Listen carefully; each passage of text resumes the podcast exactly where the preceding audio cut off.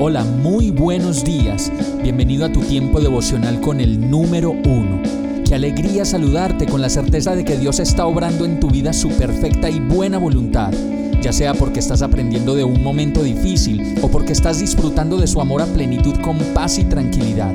Llegó la hora de tomar tu Biblia, pues de seguro Dios te va a hablar, te va a reconfortar y lo mejor de todo, te va a dar las respuestas que estabas buscando. ¿Qué esperas? ¡Vamos!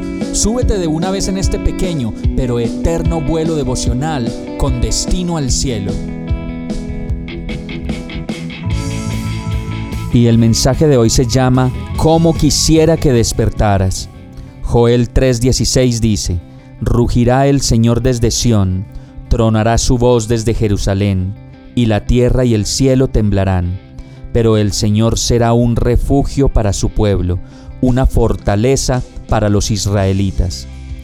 Cuando alguien querido ya no está, o esas personas que amamos tanto ya no pueden estar en vida aquí con nosotros, quisiéramos que despertaran, que no se hubieran ido. Quisiéramos que la vida nos diera una nueva oportunidad para decirles lo que no les dijimos y pasar más tiempo con ellos del que nos imaginamos, pues solo deseamos que no hubieran partido. El profeta Joel en su libro comenzó con una profecía acerca de la destrucción de la tierra y concluyó con una profecía acerca de su restauración.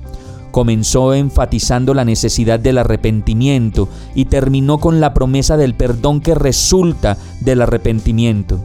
Joel deseaba que el pueblo despertara, que abandonara su indiferencia y se percatara del peligro de vivir apartados de Dios.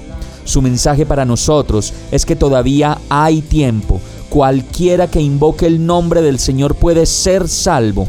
Quienes se vuelvan a Dios disfrutarán de las bendiciones mencionadas en la profecía de Joel, pero los que se nieguen a hacerlo experimentarán la destrucción.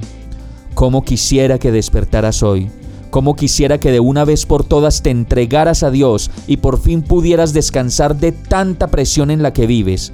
Solo necesitas a Dios, rendirte a su voluntad, pedir perdón y comenzar de nuevo, firme y segura a su lado.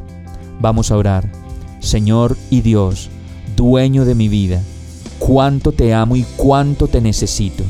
Me entrego a ti, soy tuyo y te pertenezco.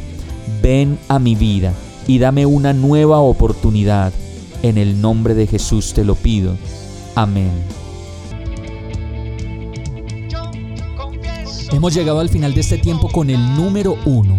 No te detengas, sigue meditando durante todo tu día en Dios, descansa en Él, suelta los remos y déjate llevar por el viento suave y apacible de su Santo Espíritu.